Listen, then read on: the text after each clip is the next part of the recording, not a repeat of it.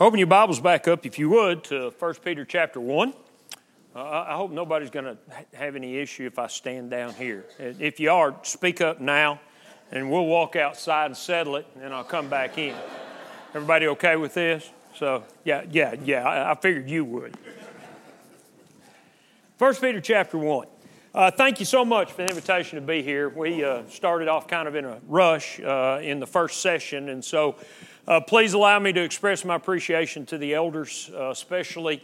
It's always an honor to be asked to go speak somewhere. It's, it's especially an honor to be asked to return. Uh, you know, sometimes you go somewhere and they're like, we don't want to have this guy again. Uh, I can tell you about a congregation in Alabama where there's a little old lady who did not like the, the, the, sermon I did on sacrifices one time, and before the meeting was over, had gone to the elders and said, Do not ever ask that young man to come back here and speak again. So uh, when you're asked to return, it's a, it's a complimentary thing, and I appreciate that. Uh, it, I've enjoyed being uh, with this congregation through the years. Uh, some of you might remember uh, back when this group first started, uh, years and years and years ago, I was still living in Texarkana, so we're talking 35 years, something like that.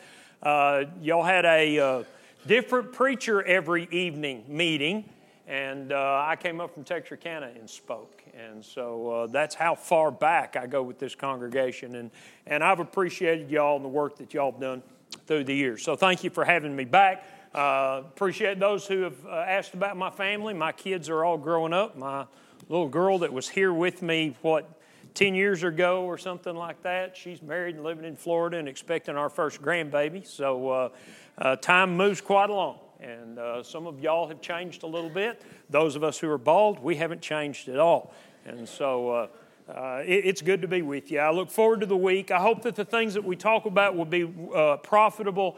As I mentioned at the beginning, there's no way we're going to be able to cover everything in six lessons uh, that Peter talks about. So uh, I've, I've, I've, picked and chosen some things that I find to be helpful and things that I think are very applicable to the day in which we live. Uh, one of the things about the epistles of Peter is they very much address the culture that we are living in now. Uh, I, I guess maybe that's because we are moving as a culture more toward the culture that Peter was living in when he wrote these things. And so uh, lots of practical stuff here, and, and uh, I hope it'll be profitable. If you have questions, if there are things that we don't talk about, uh, and you'd like to talk about them, please feel free. I, am here at your disposal. Uh, if I can help in any way, uh, please feel free to call on me as we go through the week. Uh, and I thank you once again and look forward to the time together.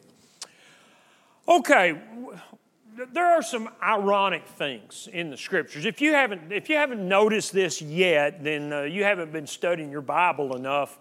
Uh, God uses irony a good bit to get our attention. Uh, and, and so he, he tells us, you know, whoever wants to be first, let him be last. Uh, whoever wants to save his life, he's got to lose his life. Uh, whoever wants to uh, to be the greatest, uh, you, you, have to be the least. And, and that's just kind of a brief overview of some of the things that Jesus says in certain ways that catch our attention because they, they are juxtaposed to one another. Kind of like the idea of suffering and joy that we saw and talked about in the last lesson.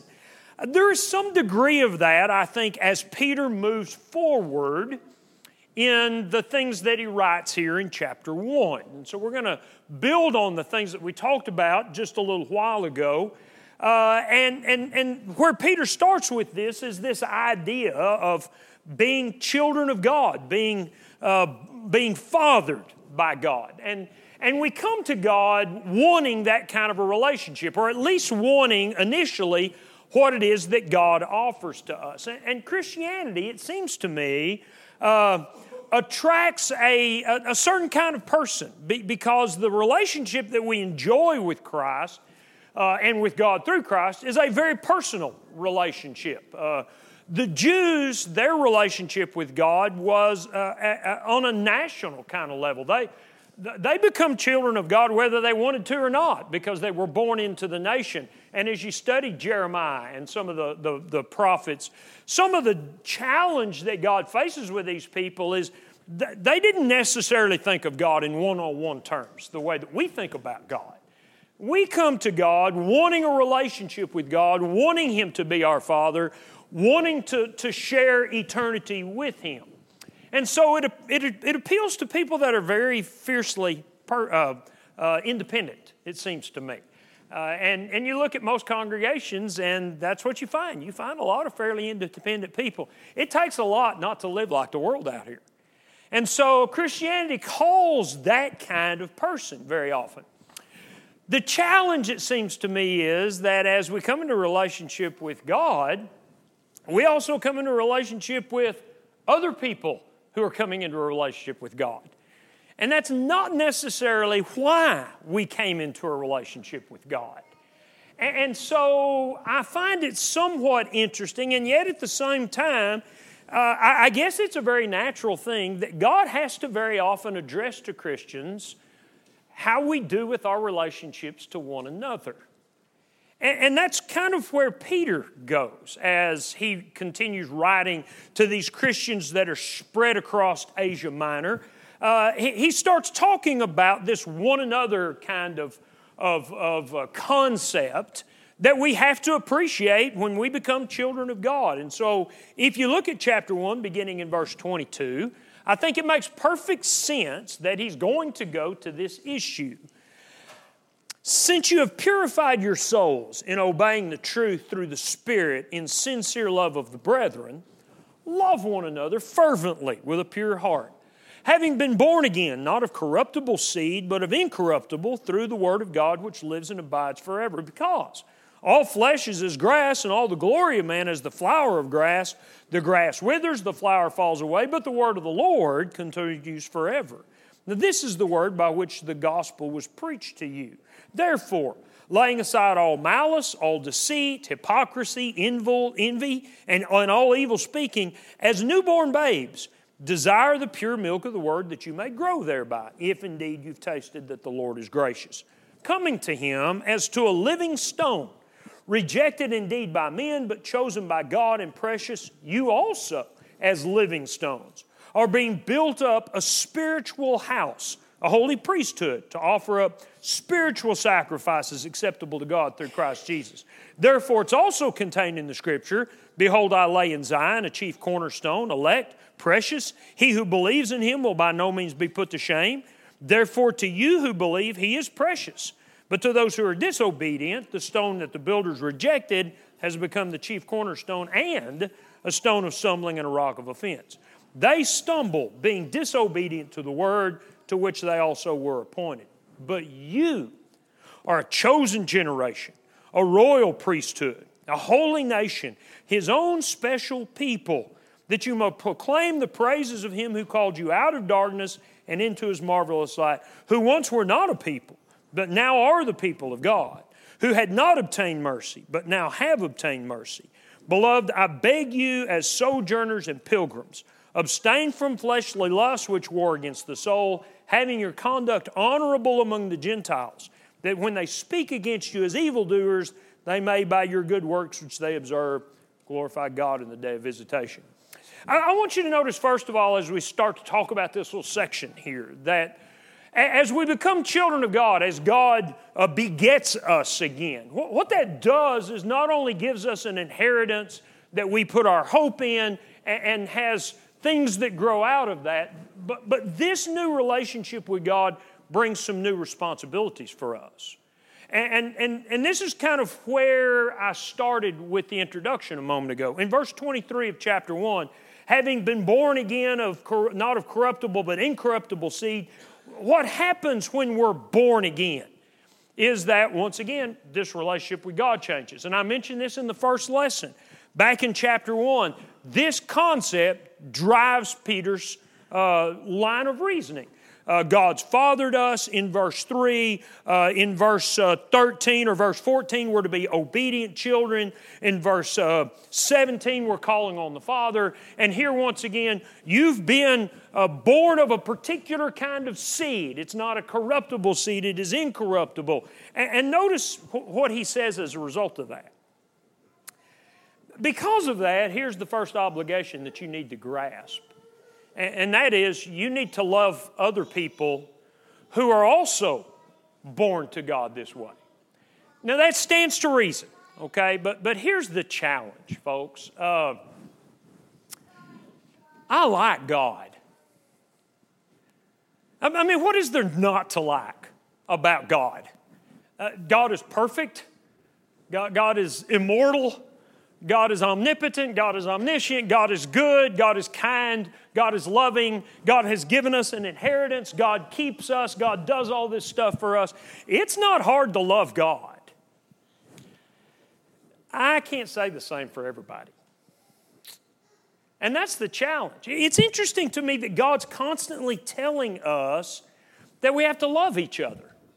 You would think that this would be a very natural thing, but, but I'm not sure that it is a natural thing, nor that it is a comfortable thing. Look over in your Bibles to 1 Corinthians right quick. Uh, I, y'all are studying 1 Corinthians in, in one of the classes right now. What chapter are y'all in?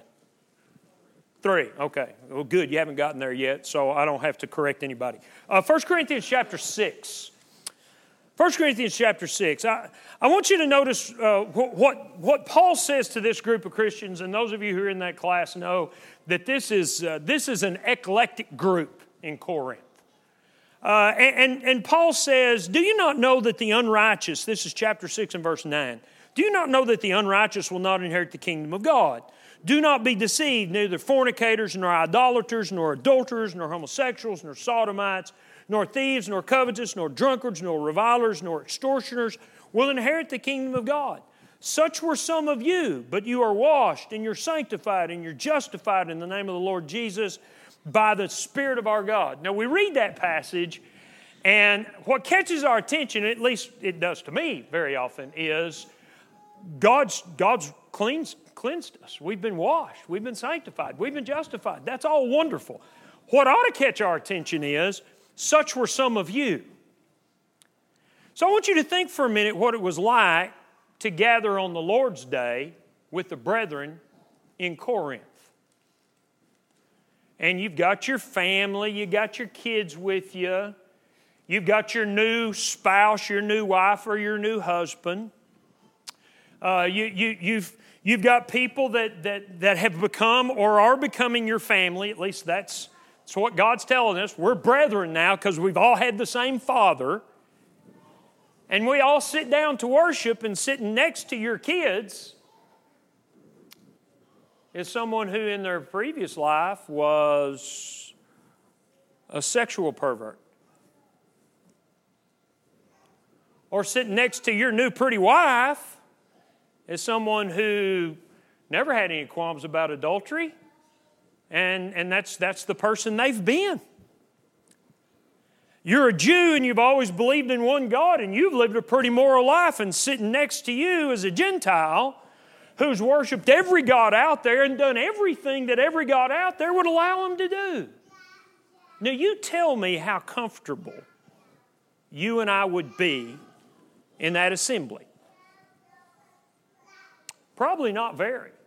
I, I mean, there's folks at home that aren't guilty in any of those things. I don't want my kids around. You, you, you think about the challenges of becoming one with other sinners because we've become one with God. And we look at ourselves and say, yeah, but I'm changing, I'm doing better, I, I'm, I'm trying to be holy. Well, so are they, but we don't always look at it that way. And my point is, this fellowship with God and, and, and becoming brethren with others, that's not always part of the plan for us. That's not what we came to the Lord for. And yet, this is where we are, and God offers some instruction to us. Now, I'll tell you what this does for us practically. It, it takes away this idea that uh, I'm an island, I'm a maverick, I can go it on my own. I don't need anybody else. I don't need the church. I don't need all these relationships. I don't need the elders watching out for me. I don't need the deacons calling on me. I don't need to be a part of the ladies' group. I don't need to get with the other kids in the congregation. I can take care of me and mine and will be just fine. Well, maybe you will be. Except for your disobedience to the command to love one another. And, and, and maybe for some people, this idea of lone wolf is, is not appealing. But I think for a lot of Christians, because we are independent minded people or we'd be living just like the world is, this presents a bit of a challenge. Does it to you? Are there people in this congregation that you struggle with? Having some kind of relationship, wanting some kind of relationship, being involved with them or them being involved with you? Maybe somebody who's who's lived a really ungodly life and now they've come to the Lord and they're trying and yeah, I, will help you, but I'm going to help you at an arm's length. I, I heard Shane Scott make an interesting observation this year, and if you've never listened to Shane preach, you need to. He was talking about the, the transgender issues that we're seeing in our country and how there is starting to become, according to some authorities, a bit of a blowback among people who've gotten caught up in this kind of transgender fad. And, and that people are, are leaving that lifestyle and trying to go back to where they were when they started. And, and the, apparently, there's more of that that goes on than, than I was aware. And, and, and he made this observation, I thought it was very astute. You, you know, for those of us that are conservative minded people who are trying to serve the Lord, who understand what God tells us about creation, about gender roles, about who we are and why we are, we look at all that and think that that's not only crazy, it's just abhorrent. How are we going to feel about people who decide to come out of that and try to straighten their life up? Are we going to be warm and welcoming? Are we going to try to help them get their lives back together? I've seen what happens when you have people who've left homosexuality or left adulterous relationships or who struggle with drugs all their life, and we're not always the most accommodating people, are we? Do you see why Peter would feel compelled to tell these Christians in Asia Minor why God says, Look, I have fathered you. You are my children. You've been born by the word, and so has that person next to you and that person next to you. And part of the aim of this, as he says in chapter 1 in verse 23, uh, excuse me, in 22, is that you've purified your souls in obeying the truth of the Spirit unto sincere love of the brethren, so love one another fervently. Now, we could spend a lot of time talking about what it means to love one another fervently, but I suspect everybody here probably understands that already. I would emphasize this the word is agape.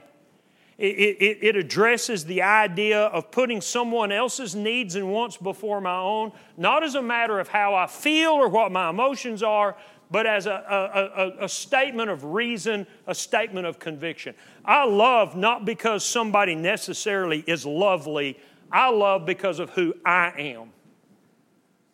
And that's what Jesus meant when he told his apostles, A new command I give you, that you love one another as I have loved you. John chapter 13. So let me just put it this way, and, and, and we'll move along. This is an obligation everybody here has. This is an obligation, particularly y'all have to one another as a part of a local congregation. So, do you love one another fervently?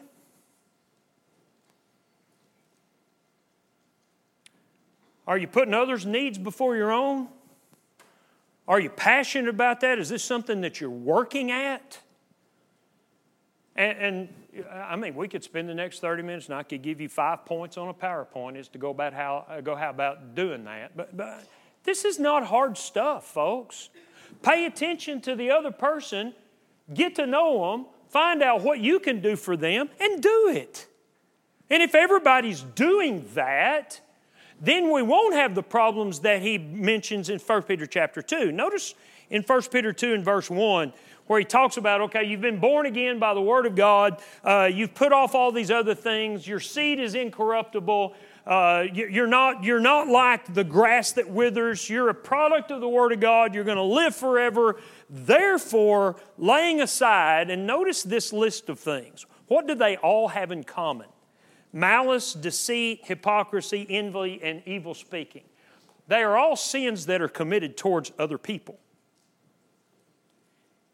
You notice that? He doesn't talk about lust here. He doesn't talk about pride here. And he talks about those things in other places. But here, what he's saying is you love one another. And, and, and what that means is you quit thinking about yourself. If you really want to know how to go about loving someone fervently, then, then you need to understand that the Word of God, this incorruptible seed that's in us, it has to change us. We can't obey the gospel, come out of the water, be the same person that we were and now, okay, well, yeah, I got to go to church, and but I don't really know these folks very much. And you know, some of them are kind of weird. Some of them are really churchy. You know, uh, and that's that, that just doesn't fit my lifestyle. Well, you got to change your lifestyle. And I think that's a problem in local churches. And it's going to continue to be a problem the worse the world gets and the more people come out of the world who become Christians who are not second or third generation Christians, who haven't lived the background I've lived. I'm going to have to figure out how to incorporate them as a part of my family because God tells me to do that, and that begins with selflessness. So, you know, here's this responsibility love one another. And as you get to chapter 2, it's interesting that he uses this image once again of newborn babes. We've been fathered by God. And, and here's another responsibility. He, he says, Desire the sincere milk of the word that you may grow. It's growth that God wants. And I want you to appreciate the connection between the two. Turn over to Ephesians chapter 4 right quick. In Ephesians chapter 4, uh, Paul is uh, addressing unity at the beginning of this chapter. Uh, and, and, and in doing so, he, he addresses the fact that Jesus gave gifts to men. Uh, and that these gifts all have a purpose. So if you begin reading with me in verse 11 of Ephesians 4, he himself gave some to be apostles, some prophets, some evangelists, some pastors and teachers for the equipping of the saints for the work of service, ministry, for the building up of the body of Christ, till we all come to the unity of the faith and the knowledge of the Son of God, to a perfect man, to the measure of the stature of the fullness of Christ Drop down to verse 16, speaking of Christ again, from whom the whole body, joined and knit together by what every joint supplies, according to the effective working by which every part does its share, causes growth of the body for the edifying of itself in love. Do you appreciate spiritual growth and loving one another go hand in hand? That's why Peter goes from you need to love one another. And by the way, you need to be like children who are desiring the sincere milk of the word. You understand the grace of God, you understand what He has done for you. You need to grow in that. Why? What's that going to do for you? It's going to make you less self absorbed, more concerned about the souls of others, more concerned about the family of God. And the more we grow and the more we mature, as Ephesians 4 tells us, the more we use what we can to help other people be like God. And let me just suggest to you, and, and I don't want to insult anybody's intelligence. I don't know what y'all talk about here from time to time, but we're talking about what Peter talks about. When we come together like today, it's not simply about offering praise to God. Hebrews chapter 10 says we come together to stir up one another to love and good works. And we need to approach worship that way. And I'd make that suggestion to everybody, myself included. I have to be reminded of this. I go to worship to meet with my brethren to help my brethren be more like God. So, what have you done today to do that? You know, just showing up and participating. Yes, you're setting a good example, but what are you doing? To help the person next to you or front of you or behind you to be like God? How are you using your abilities? Romans chapter 12, 1 Corinthians chapter 12. What are you doing to show your love so that your growth will encourage their growth? You know, Peter didn't, Peter didn't cut any corners with us, folks. He goes right to the heart of one of the challenges of Christianity. It's easy to be faithful when I don't have to deal with people. It's people that make it hard. So, please appreciate this new birth brings some new responsibilities. Now, move on to chapter 2. And this, these two kind of go hand in hand, but, I, but, but because, because Peter uses different images, I'm, I'm going to cage this in different terms. not only are there different responsibilities, but there are different relationships, okay, which we're already introducing. But I want you to notice the imagery. In verse 5 of 1 Peter chapter 2, uh, he, he says, You as living stones are being built up a spiritual house. Now, think about our relationship with one another and this loving one another fervently and this growing together so that, so that we're all like Christ. Think about that in terms of how that looks to the world. Because the image is that of a temple. Your, your, your stones in the temple. And we recognize that, that uh, Paul, for instance, in Ephesians chapter 2, refers to the church as the temple of God the place where God dwells. In the Old Testament, in Jeremiah's day, uh, God dwelt in, uh, in the most holy place. So that was where they understood God to manifest Himself. Within the temple in Jerusalem, that was God's place. Now, God dwells in the Fairview Park Church of Christ in North Little Rock, Arkansas, and the Northwest Church of Christ in Beaumont, Texas. And wherever groups of Christians meet together, that group, that's God's dwelling place there. Now, let's think about that for a moment. If we're all stones in a building, what's your building look like here? Uh, Brother Redmond just talked about building a house. What if you only used a brick every other spot? Okay, a brick, a hole, a brick, a hole. And if you've watched a bricklayer work, that's possible. Sometimes they do that as decoration because they overlap them, don't they? And so I've got, you say, hey, there's you save some cost right there, buddy. and let's just say you built that house First of all, what is anybody who sees that house going to say? Man, that guy must be from Arkansas. no, I'm kidding. I, am kidding. But, but people are going to look at that and say, okay, you know, I can see doing that once in a while, uh, you, you, know, uh, as a, uh, to, to, to, make a vent space, okay? Uh, but whoever did that, th- that's messed up because you know that it's not well insulated. And you know that it's structurally going to be suspect somewhat if it's missing half the bricks. And we look at that in the real world and go, man, not me. Where are you relative to this congregation? And is your brick here? Or is it not? Now, this is interesting imagery because he connects this to Jesus, where he says, Look, you, you know, uh, Jesus is the cornerstone to this temple, verse 5. Uh, Jesus is chosen by God and precious to God, and God made him the chief cornerstone. And, and I'm building on this. Now, now, we can see the connection because we're all family in Jesus Christ, and people have rejected him out there, but we understand who he really is. And so, we are connected to the Lord because, in part, we are a part of a group. Like it or not.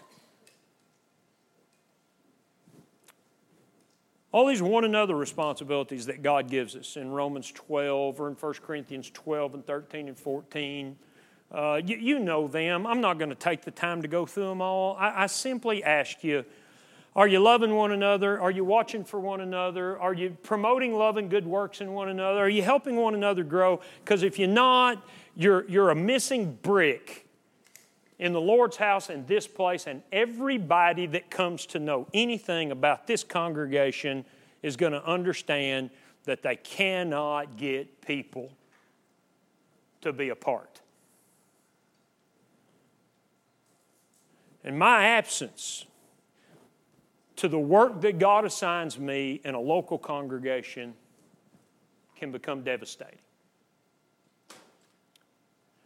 Now, interestingly enough, he moves from that, if you're there in chapter 2, to yet another kind of relationship.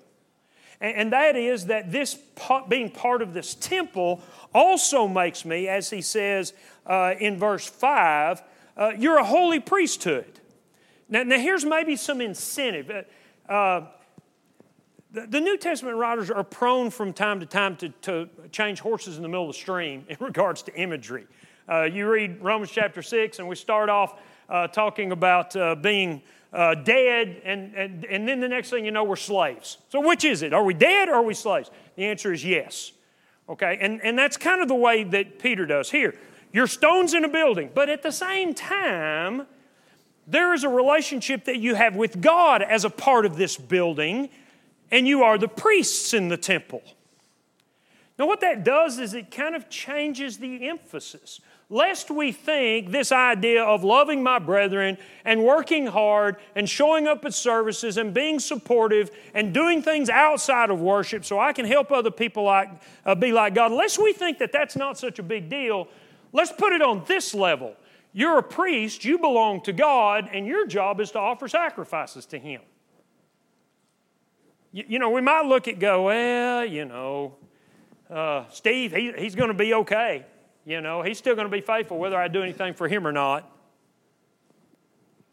Oh, okay, what about your relationship with God? You, you know what the priests did? They mediated, and that's all they did. They were exempted from being counted as part of the army. They weren't given a part of the, of the promised land when uh, Joshua and Eleazar divvied it up. They had cities that belonged to them because they had had places to live, and they had common ground so that they could grow food. But their job mainly was to just make sure they were there when it was their turn to offer a sacrifice to God. That's who the priests were, and that's who we are. And the sooner we start to see ourselves that way, this is my life. This is the essence of my life.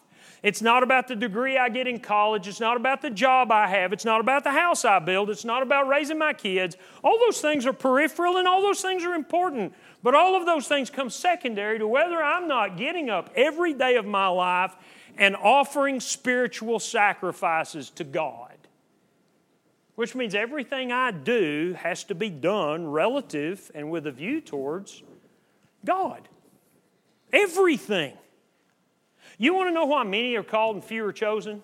Or why the way that leads to destruction is wide and a lot of people are on it, and the way that leads to life is difficult and narrow? I'll tell you exactly why because we are selfish people, and the idea of really giving ourselves to God is not very appealing, and it's hard.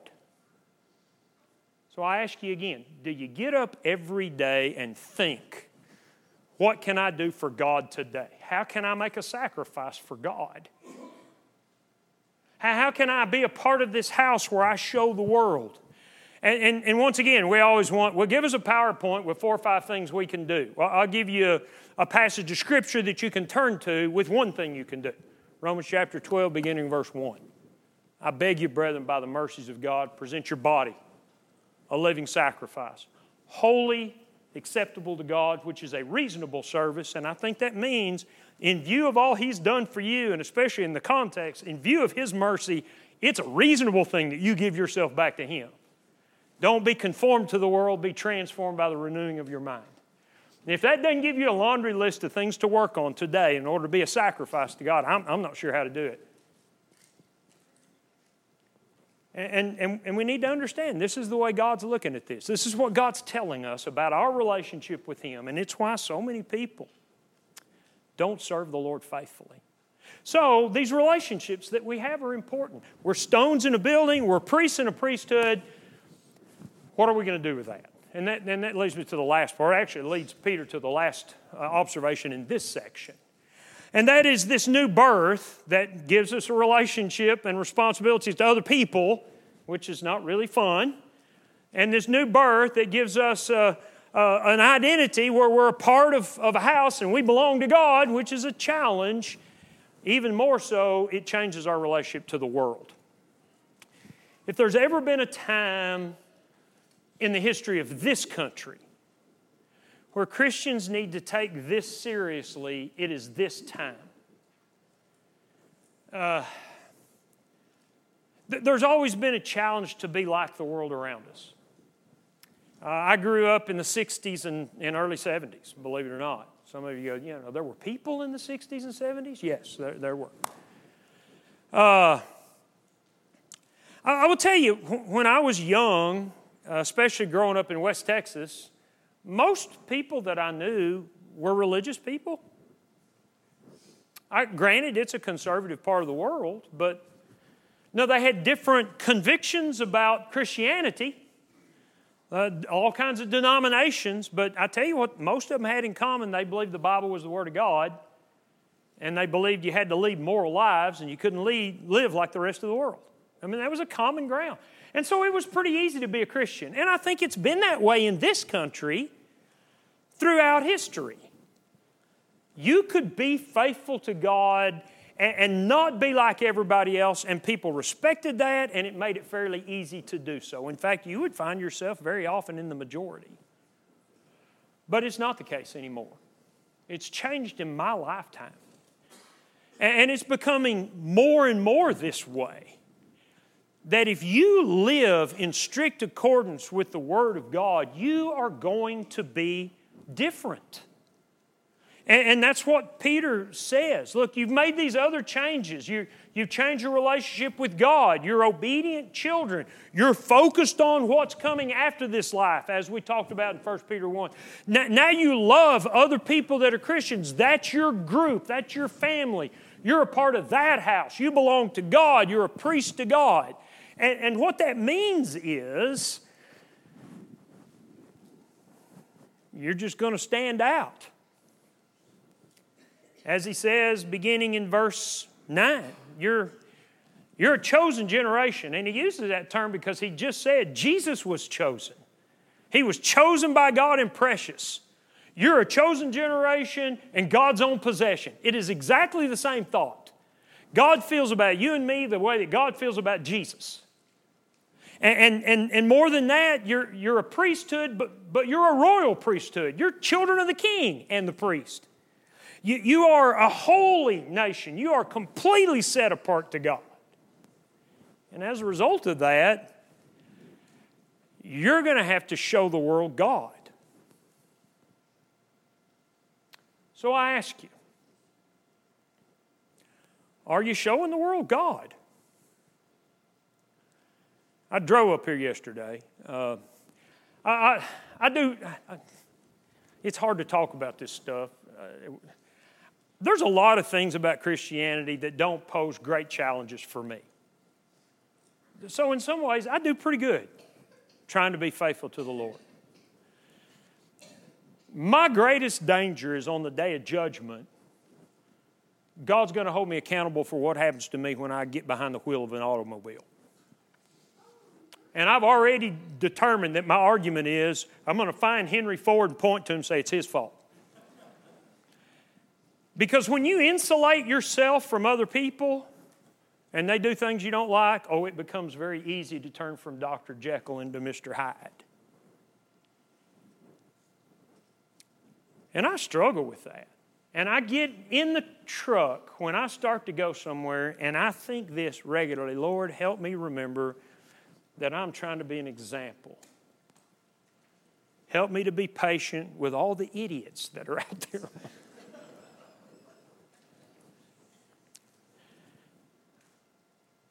We, we've got to take this stuff seriously, folks. We can't come to services, sit here patiently, which you are doing, and then walk out the door, maybe stop and shake my hand and say, that was really good. I really needed that and then just dismiss it like it didn't happen. These are not my instructions, these are God's instructions. When people look at you as you go about your life day in and day out, do they identify you as a part of the chosen generation, royal priesthood, holy nation that belong to God, fathered by God, part of a spiritual? Do they see that in you? And do they see that in me? Am I showing forth the praises?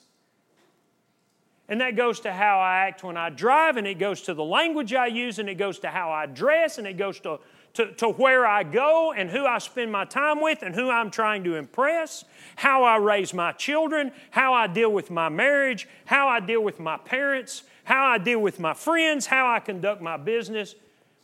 There is not an aspect of life that this does not touch. I beg you, he says. Why would God have to beg? I beg you, as sojourners and pilgrims, you don't belong here. You're just passing through. As sojourners and pilgrims, abstain from fleshly lusts that war against the soul, having your conduct honorable, whereas even if they speak against you as evildoers, they may, by your good works that they observe, glorify God in the day of visitation. This is not hard to understand, it's just hard to do. And, and so we're here to try to help each other be more godly, to be more like Christ, to not only worship together and sing together, but to call one another to holiness, to call one another to the standard, to remind ourselves that Jesus didn't just die for us, He also showed us how to live and to help each other to get ready to walk out the door and be the people God would have us to be as children that He has begotten again. And, and, and so I want to encourage you. This is my job today. Take this seriously. Understand the responsibilities that you have because you've become a child of God. Even if you didn't see Him coming, you want heaven, you want that hope, you want the unfading, incorruptible, undefiled gift that God has in store for you. This is your job. This is my job. Love one another fervently, grow, be a part of the spiritual house, be one of the spiritual priests and offer up sacrifices, and do not be like the world. It will not always be an easy life he, he's already told us, even though for a while you may be grieved by all kinds of trials. But the joy is there. And God is keeping His own. His eyes are on His people. He is watching us, He is helping us, He has given us one another. So the question is are we doing our job, being a spiritual house to God? Thanks for your attention. I, I recognize that those are kind of hard things, and some of you are probably thinking, man, why, why do we bring somebody in here just to chew us out? Uh, we've just been reading First Peter chapter 1 and 2. Because it's just as hard for me as it is for you. But I want to honor my Father because He is deserving. And may we all do the same. If you're here this morning, you've never become a child of God. Uh, he will beget you and give you all that we have talked about today based upon your faith and your obedience. And so we want to offer this time, this encouragement. Uh, if you need to obey the gospel, do so. For the rest of us, let, let's encourage one another. Okay? So if we can help you, will you come while we stand and sing?